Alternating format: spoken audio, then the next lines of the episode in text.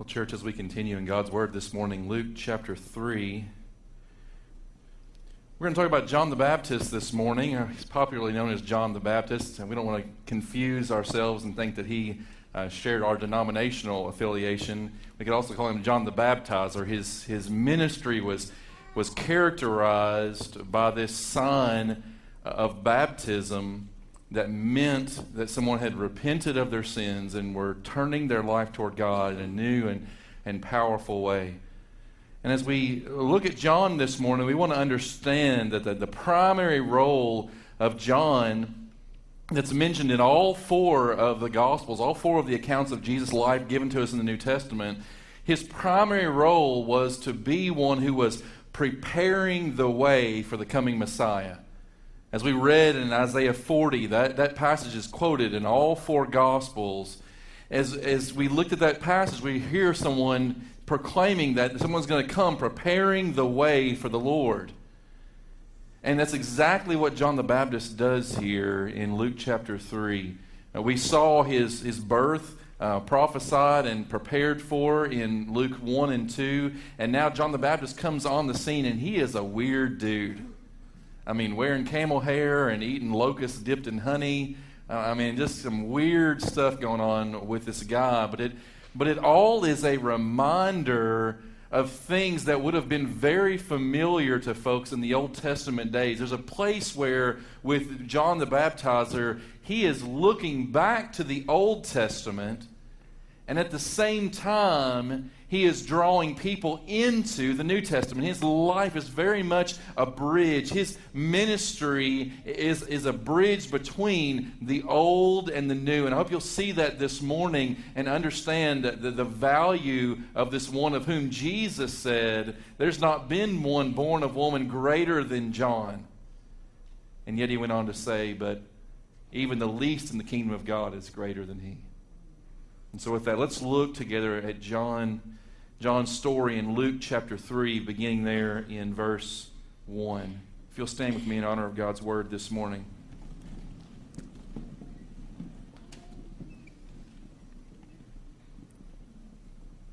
Luke begins by giving us a historical context here. If you look at the history books, you'll find that the year was roughly uh, 28 or 29 AD.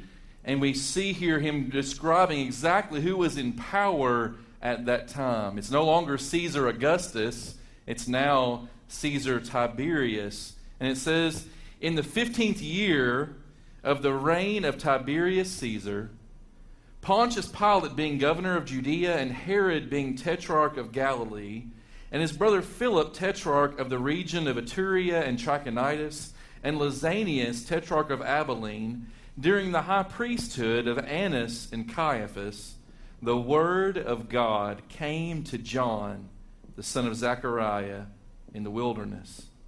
Note that phrase right there. We're going to come back to that here in just a minute. The word of God came to John, the son of Zechariah, in the wilderness. And he went into all the region around the Jordan, proclaiming a baptism of repentance for the forgiveness of sins. As it is written in the book of the words of Isaiah the prophet, and this is what we read this morning from Isaiah chapter 40 the voice of one crying in the wilderness, Prepare the way of the Lord, make his path straight. Every valley shall be filled, and every mountain and hill shall be made low, and the crooked shall become straight, and the rough places shall become level ways, and all flesh shall, shall see the salvation of God. He said, therefore, to the crowds that came out to him to be baptized by him, You brood of vipers. That's a great way to begin a sermon, right? You bunch of snakes. What are you doing out here?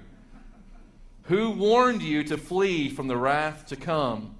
Bear fruits in keeping with repentance. And do not begin to say to yourselves, We have Abraham as our father, for I tell you, God is able from these stones to raise up children for Abraham. Even now the axe is laid to the root of the trees. Every tree, therefore, that does not bear good fruit is cut down and thrown into the fire. And the crowds asked him, What then shall we do? And he answered them, Whoever has two tunics is to share with them with him who has none, and whoever has food is to do likewise. Tax collectors came to be baptized and said to him, Teacher, what shall we do? And he said to them, Collect no more than you are authorized to do. Soldiers also asked him, And what shall we do? And he said to them, Do not extort money from anyone by threats or by false accusation, and be content with your wages. As the people were in expectation, and all were questioning in their hearts concerning John whether he might be the Christ, John answered them all, saying, I baptize you with water, but he who is mightier than I is coming, the strap of whose sandals I am not worthy to untie. He will baptize you with the Holy Spirit and with fire. His winnowing fork is in his hand to clear his threshing floor and to gather the wheat into his barn, but the chaff he will burn with unquenchable fire. And so, with many other exhortations, he preached good news to the people. And this is the word of the Lord. Amen. Let's be seated together today. Father God, this is your holy word, breathed out by you for our instruction, to teach and train us in the ways of righteousness. Your word constantly reminding us that your ways are not our ways, your thoughts are not our thoughts. They are so much higher and deeper, and in some way so very strange to us. Father, we pray today that you might further conform our ways unto yours, that we might walk in the pathways of our Savior, that we might see, even in the life of this one who you sent to prepare the way for the coming Christ, that we might see from him that which is needful for us this very day. We pray these things in Jesus' name. Amen.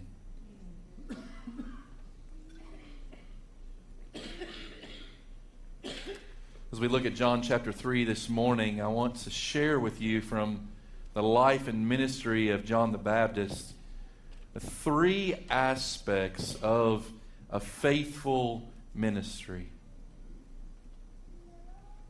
Though these events happened now 2,000 years ago, we understand very clearly, I hope you will understand very clearly today as we walk through these scriptures together, that they have immense application for the day and age in which we live. The very things that John brought to the forefront as he was out there in the wilderness proclaiming the coming Christ, calling people to repentance and faith and to follow the Lord in baptism. Eh, it, it just John was doing these things. He is setting before us an example that we might follow in like fashion. Kent Hughes reminds us of some things about John that are very foundational. He said of John the Baptizer that John was filled with the Spirit before birth. As the angel came and prophesied to Zechariah, that's exactly what happened. He was groomed by the Holy Spirit for 30 years. And then he was launched by the Holy Spirit to prepare the way for the Lord. John was one who was more than happy to play second fiddle because he knew that the one he was preparing the way for was the long awaited Messiah. The people of God had been looking forward to the coming Messiah all the way back to Genesis chapter 3, verse 15, when God prophesied of one who would come and crush the head of that old serpent, Satan. And there had been hundreds of promises made throughout those Old Testament years of the one who was going to come, the anointed one, the promised one, the King of kings and the Lord of lords, that the very Son of God would become flesh and dwell among us, as John wrote about. And now the, this one comes, preparing the way, heralding the fact that the King is coming. And you would think that this would take place in an urban area where there would be lots of people gathered that it would take place in some important city like Jerusalem. But instead, God sends his messenger out into the wilderness, out to the banks of the Jordan River, in an out of the way place, dressed in strange fashion, beginning his sermons in strange ways by calling the people snakes.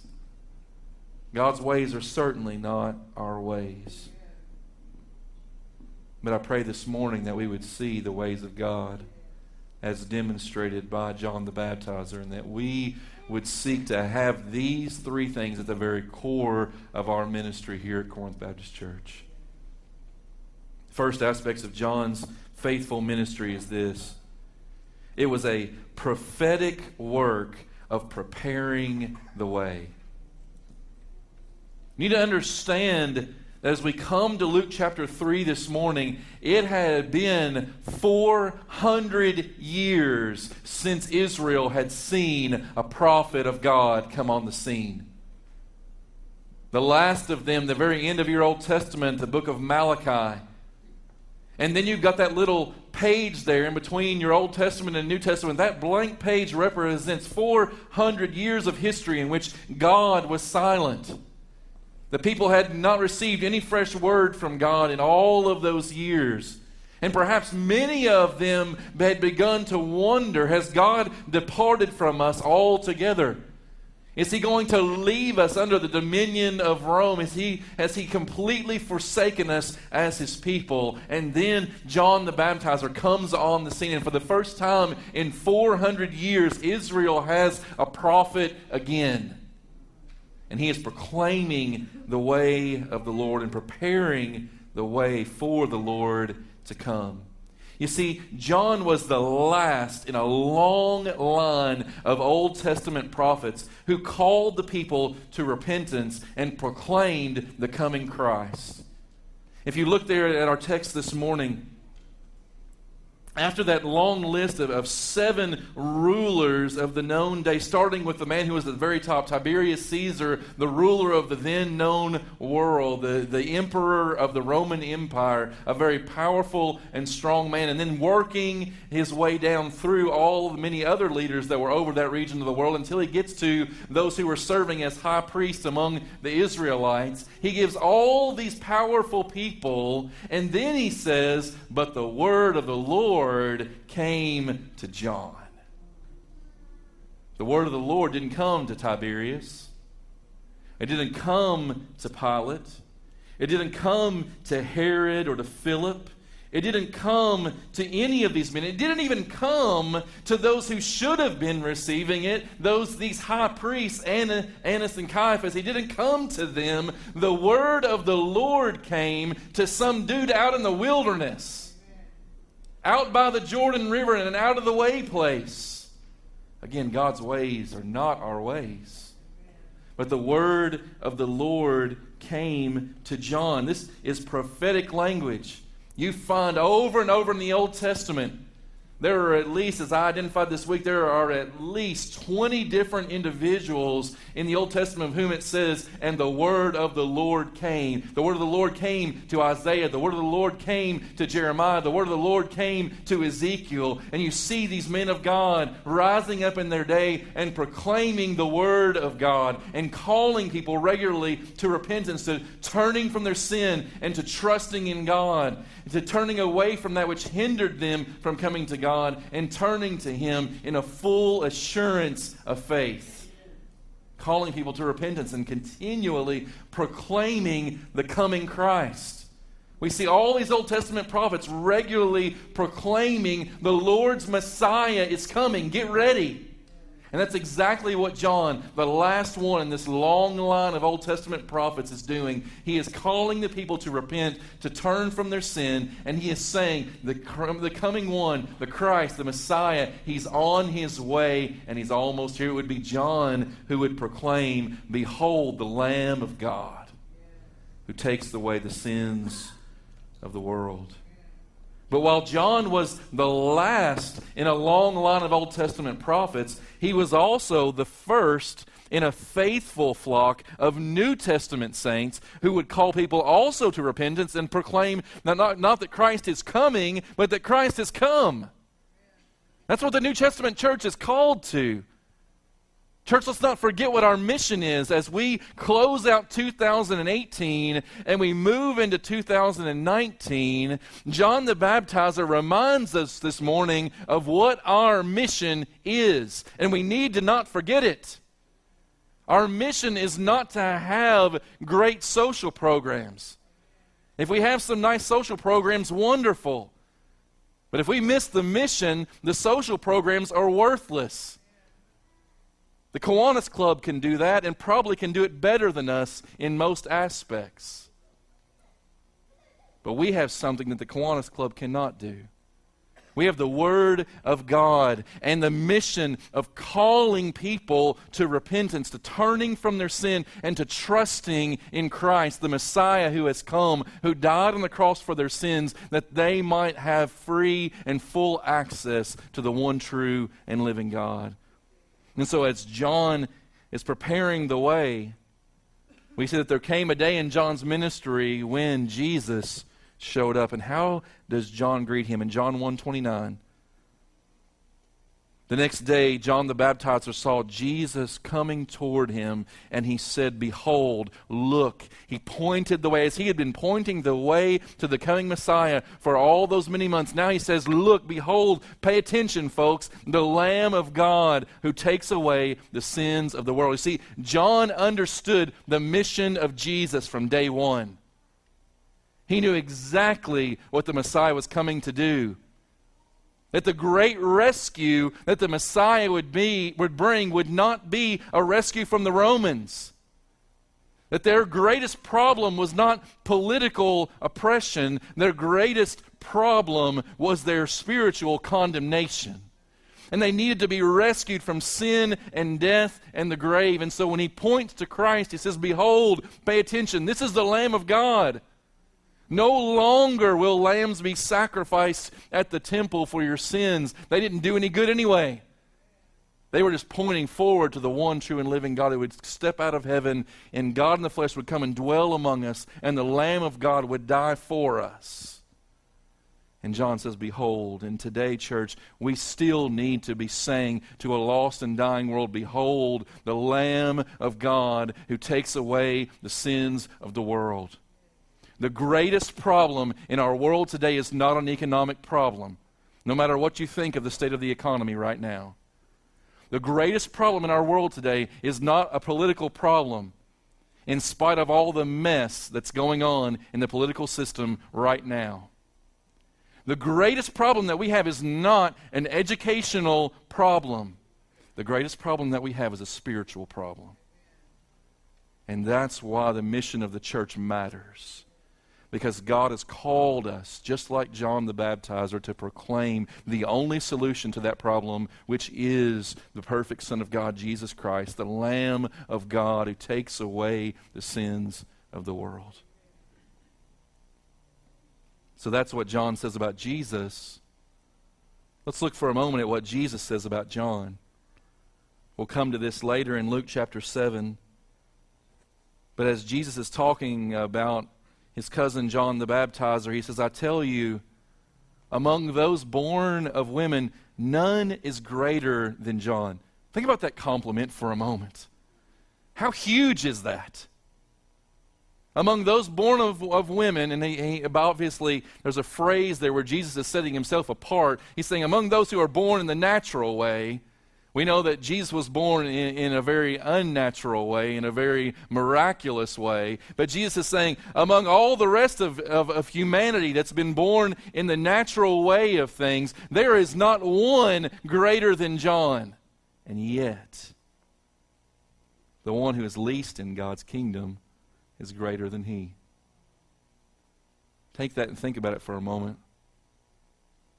Think about what God is saying to us in this day.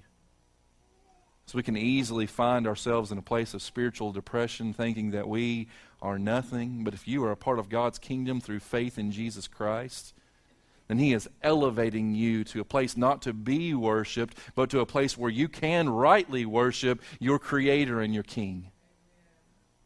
He's calling us to be reminded of who we are as the people of God. So, the first aspect of John's ministry, this prophetic work of preparing the way, of calling people to behold the Lamb of God. The second aspect of John's ministry that needs to be a part of ours as well is the practicality of true piety's walk. John sets before us a picture of what right and true religion should look like. Now, I know the word religion is a very unpopular word today, and I want to use it in a right biblical context. By religion, we are not speaking about things that we do in order to earn the favor of God. We are speaking rightly here about things that we do because we have been given the favor of God through the sacrifice of Christ. So we are not saying do these things so that God will look favorably upon you. We're saying God is looking favorably upon you because of the sacrifice of his son and our response to that should be to do these kinds of things. And there's really just two that I see highly emphasized in the ministry of John, and two that we need to regularly emphasize as well. The first characteristic of a walk with the Lord is this it's characterized by regular repentance. Church, it grieves my heart that we live in a day and age where so often repentance is viewed as a one and done. That is not the biblical view of repentance. Repentance should be a regular characteristic of the Christian life. It's not, I repented back there, one and done, I'm good to go, and now I can live however I want to. No, we see the characteristic of repentance of a turning away from sin as a regular characteristic of the Christian life. Many of us know 1 John 1 9, if you confess your sins, he's faithful and just to forgive you of your sins and cleanse you of all unrighteousness. That may have even been used when somebody led you to faith in Jesus Christ, but I want you to understand this morning that verse was written for the church as a regular part of our experience of walking with the Lord, that we would regularly walk in this sweet pathway of repentance, not forgetting that Romans chapter 2 reminds us it's the kindness of God that leads us to repentance. It's the kindness of God that shows us the reality of our sins. It's the kindness of God that makes His Word a mirror that at times we look in and we see ourselves and we see the filthiness of our corruption. We see our desperate need for Him. It is so kind and loving of God to show us our need to turn from sin and to trust in Christ in greater ways. By the way, John's ministry was not the only one characterized by repentance. What did Jesus come proclaiming from day one? Repent and believe. As we come to the end of Luke, several months from now, we're going to see these words on the lips of our Lord, Luke chapter 24. Jesus said, Thus it is written, that the Christ should suffer, and on the third day rise from the dead and that repentance and forgiveness of sins should be proclaimed in his name to all nations, beginning from Jerusalem. You are witnesses of these things.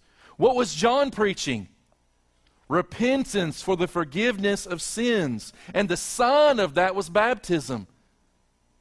Neither in John's ministry nor in the ministry of the church today does baptism save anyone. It is simply a beautiful picture that God has given us of that which does save. The death, burial, and resurrection of Jesus Christ is what saves us. Our faith in Him is what saves us. Whenever I talk about baptism, I always use the illustration of my wedding ring. I bought this wedding ring several months before I walked the aisle and stood next to my bride and made vows to her. And I even tried this ring on a few times to make sure that it fit. But simply putting on the ring did nothing to make me married.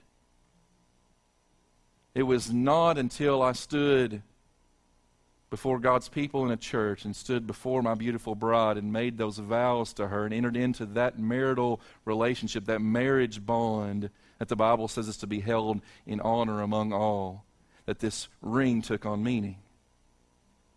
That's just like baptism. Baptism, apart from a relationship with Jesus Christ, is just getting wet in church, and it's a strange thing if that's all it is.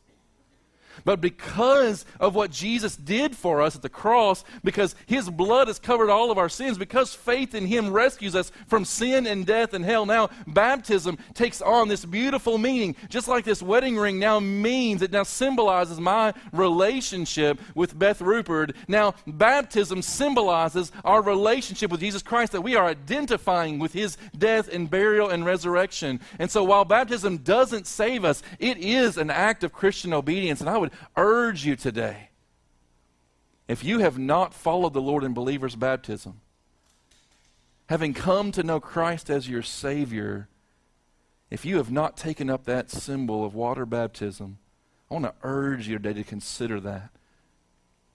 Scripture, I think it would be right for us to say that's the first step of Christian obedience. As they were coming to John, they were coming to be baptized, not to be saved, but because they had recognized their need for salvation. They had recognized God's gift, God's generosity toward them, and they wanted to walk in obedience to his commands. Regular repentance is the first characteristic of a rightful religion. The second characteristic is a fruitful faith. So, as John is preaching and calling them to repentance, calling them to look to the one who is to come, the coming Christ that we now look back upon, as, as John is calling these to, them to these things, they ask the right question. Look at verse 10.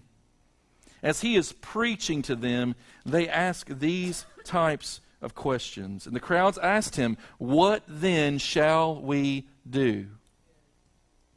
Now, again, don't get the cart before the horse here, church. Be very careful here. They are not saying to John, What must we do to inherit, to earn the favor of God? What must we do in order that God will be happy with us? Ephesians 2 would l- later lay this out so clearly. We are saved not by works, we're saved by grace through faith. We hang our hat on that every single week and every single day.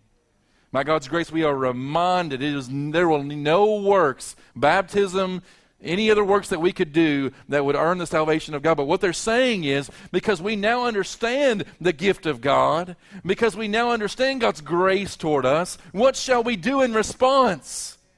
And that's the right question. If you have the type of faith that bears no fruit, that I would encourage you to consider today perhaps that faith is false. If your relationship with Jesus Christ does not radically transform your life, if it does not become the defining characteristic of who you are and how you make your decisions, how you spend your money and your time, if your relationship with Jesus Christ is not central to your existence, it's just some peripheral thing over here, I want you to understand this morning. Rightfully, He will share a throne with no one. He deserves to be not just Savior, but Lord. And you cannot have one without the other if you will not have him as Lord, if you will not walk in obedience to his commands, Jesus said, If you love me, John 14, 15, if you love me, you will keep my commands. And so, what does that look like? Well, look what it looked like for these guys. It's so practical. It is so very practical. What shall we do? And he answered them If you've got two tunics, if you've got two coats, you don't need two coats. You see a dude that doesn't have a coat? Take your coat and give it to him. That's simple, isn't it? That's simple. Any of us could do that. And then these tax collectors who were so despised because of the way they abused the tax system. They were Jews who were employed by the Romans to gather taxes on behalf of the Roman Empire, and they often abused their positions by collecting more than was really due. They got rich upon uh, their abuse of the system. They were so despised, and so the tax collectors came, and they were being baptized. They were walking in repentance and faith toward God, and they said, "Well, what should we do?" And he said, "Collect no more than you are authorized to do. Stop cheating people." Later, we're going to see Matthew, one of the twelve called to be Jesus' disciples, one who was a tax collector, who sought to even go above and beyond that and repay those that he had wronged. And then soldiers come And they said, What should we do? Soldiers who in that day were often known for abusing their positions of power to extort money for others and, and, taking bribes to, to do special favors for other people. He said, Stop doing that. Instead, do not extort money from anyone by threats or false accusations. Just be content with your wages. Simple things. Things that anyone could do. And I think it's a good picture for us of what the Christian life so often entails. So oftentimes we are looking for these grandiose acts that we want to do on behalf of God. God, do you want me to pack up and move to Africa? That's where my head was at one time in my life. God, as, a, as an act of obedience to you, do you want me to, to pack up and move to Africa? Now, I, want, I do want to say this to us. I do believe that if we're going to be in obedience to God, if we're going to live in obedience to God, there has to be a willingness that if God says, sell it all and move to Africa, you say, yes, Lord, to your will and to your way. There is a place where we need to be ready to follow God in difficult steps of obedience. But I want to say this to us we'll never get to that place. We will never get to that place if it doesn't begin with simple steps of obedience. You say, Well, I don't know what God wants for me five years from now. Guess what? I don't either. The bigger question is, what does He want for you today? What does obedience look like today? Does obedience look like offering forgiveness to that one who's wronged you? I'm not saying that's easy, but there is a simplicity to it. Does obedience look like perhaps not taking that next advancement because of the demands it'll place upon your family and instead being content with what you have as he called these soldiers to do being content with less that you might have more time for your family by the way there are far too many in our culture today making the wrong choice in that position i'm thankful for men in this congregation who have seen the rightness in stepping back from material gain that they might have gain in things that really matter. So, what does obedience look like for you today? That's a fruitful faith. Right there in your position. He doesn't say to the tax collectors, stop being a tax collector. He doesn't say to the soldiers, stop being a soldier. He just simply says, in that place where God has placed you by His grace, glorify God in that place. If you're a school teacher, what does it look like to demonstrate the glory of God in the classroom come Wednesday?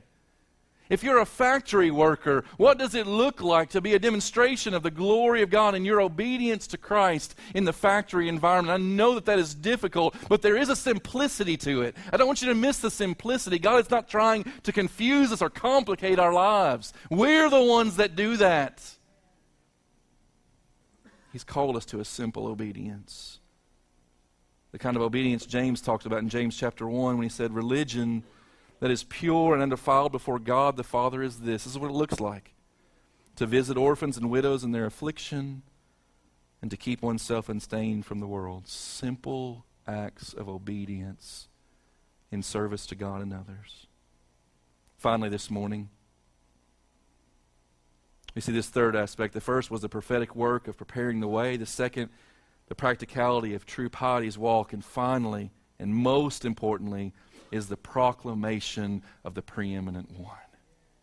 This so reminds me of Colossians 1. I'm going to have the privilege of, of preaching through the book of Colossians this next week as we and travel to Thailand. I'm so excited about being able to share with this group of missionaries about the one who is preeminent, the supremacy of Christ. If your faith has grown stale, I want to encourage you read the book of Colossians and keep reading. You can read the whole thing in about 10 minutes, but just keep reading and allow the word of God to wash over you and to remind you of how great he is, how gracious he is, what he desires for you as one of his people. Let the Word of God spur you on to greater adoration and affection for Christ. As John came proclaiming, he came not proclaiming himself, but proclaiming Christ. The first thing we proclaim is the necessity of humility before him. This is so important in a day where pride is so highly exalted as a virtue in our culture. You may not see that, but I'm seeing it all over the place. Pride is so exalted, and yet, what do we find John saying? They were all expecting that he might be the Christ, and John said, I baptize you with water. I'm dunking you in a pond, but he who is mightier than I is coming. The straps of whose sandals I am not worthy to untie. He will baptize you with the Holy Spirit and with fire. By the way, that phrase right there, the straps of whose sandals I'm not worthy to untie. In those days, it was considered the most menial task in any household to be the one who was tasked with removing the master's sandals and washing his feet at the end of a long day. In fact, it was considered to be so menial and so below folks that, that, that, they would not even allow a Jewish servant to have that role. They reserved that for a Gentile. The Jews considered even our servants, even our servants are above that. That's the lowest of the low. And notice what John says. This is true humility. He said, I'm not even worthy for the lowliest task in relation to my Lord. Church, may that kind of humility begin to characterize us, the people of God. That's when we will begin to see people running to Christ as they look to our example. Not when we're walking around in a pridefulness thinking that we're too good for the things that God has set before us. The lowest task in the house of God, John says, I'm, I'm not even worthy to untie the straps of his sandals. I'm not even worthy to wash his feet. And we need to have that kind of humility before the Lord, recognizing that we are nothing, that there is nothing in us that's worthy of anything from him, and yet he has given to us everything because of his grace. John 3:30 John said, "He must increase, but I must decrease." May that be our theme. Corinth Baptist Church, may Christ increase. And may we see 2019 characterized by our decrease in his stead. Finally, this morning, we proclaim the necessity of humility before Him, and we proclaim the nearness of judgment by Him. I know this is unpopular, but it's necessary. As John is proclaiming the Christ who is coming, the one who would baptize them with the Holy Spirit and with fire. I wish we had time to get into the depth of what that's saying, but look at verse 17.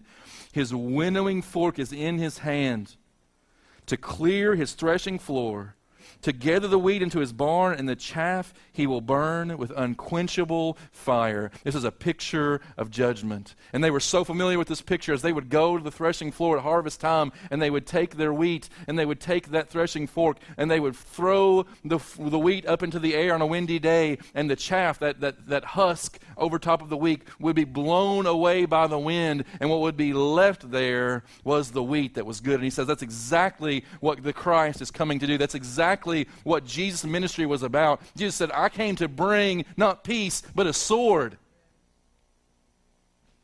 He said, I came to set one brother against another. A father will be against his son, and a son will be against his father. And we say, That's hard. What, what are you talking about, Jesus? He's talking about the dividing line of faith. One brother will believe in me, and the other will reject me, and they will be set at odds with one another because of me. A father will receive me, and a son will reject me, and they will be set at odds because of me. And one will be welcomed into my kingdom as a child of God, rescued by my sacrifice at the cross, and the other will be rejected because they did not believe. John 3:36 lays it out for us, church. Whoever believes in the Son has eternal life. Whoever does not obey the Son shall not see life, but the wrath of God remains on him. You see, the reality is we're all deserving of the wrath of God. We're all deserving of his judgment. This preacher who stands before you this morning, I'm deserving of the wrath of Almighty God. Romans 3 reminds us there's not one of us who's done good. All of us have turned away. Each has turned to his own way, and the, but the Lord chose to cast all of our sin, all of our iniquity, all of our transgressions, all the times that we rebelled against him. He has chosen to cast all of them upon his perfect Son, Jesus Christ. And that's our only hope. We sang this morning, in Christ alone my hope is found. He, He is the source and center of our message. He's the dividing line, the only one that matters. And we proclaim Him. One of the ways that we proclaim Christ is through coming to this table together. I love the fact that we're going to close out this year together coming to the Lord's table. And He's invited us to come. This table, again, a picture just like baptism is a picture of our relationship with Christ, so this table is a picture of our relationship with Christ. As we take this little piece of bread this morning, we're going to be reminded that his body was broken for us. As we take this little cup juice this morning, we're going to be reminded that his blood was spilled for us. And the invitation to this table is an invitation to all of his children. If you have turned from your sin and are trusting in Jesus Christ as your Lord and Savior, if your life has been one characterized by those sweet pathways of repentance and faith, if you know Jesus Christ as your Lord and Savior, then the invitation is come to the table, but don't come lightly. He says, Let us examine ourselves. Let us carefully consider that the invitation to this table is given by a holy God. And so we need come with clean hands and pure hearts. And that's only possible because of His grace.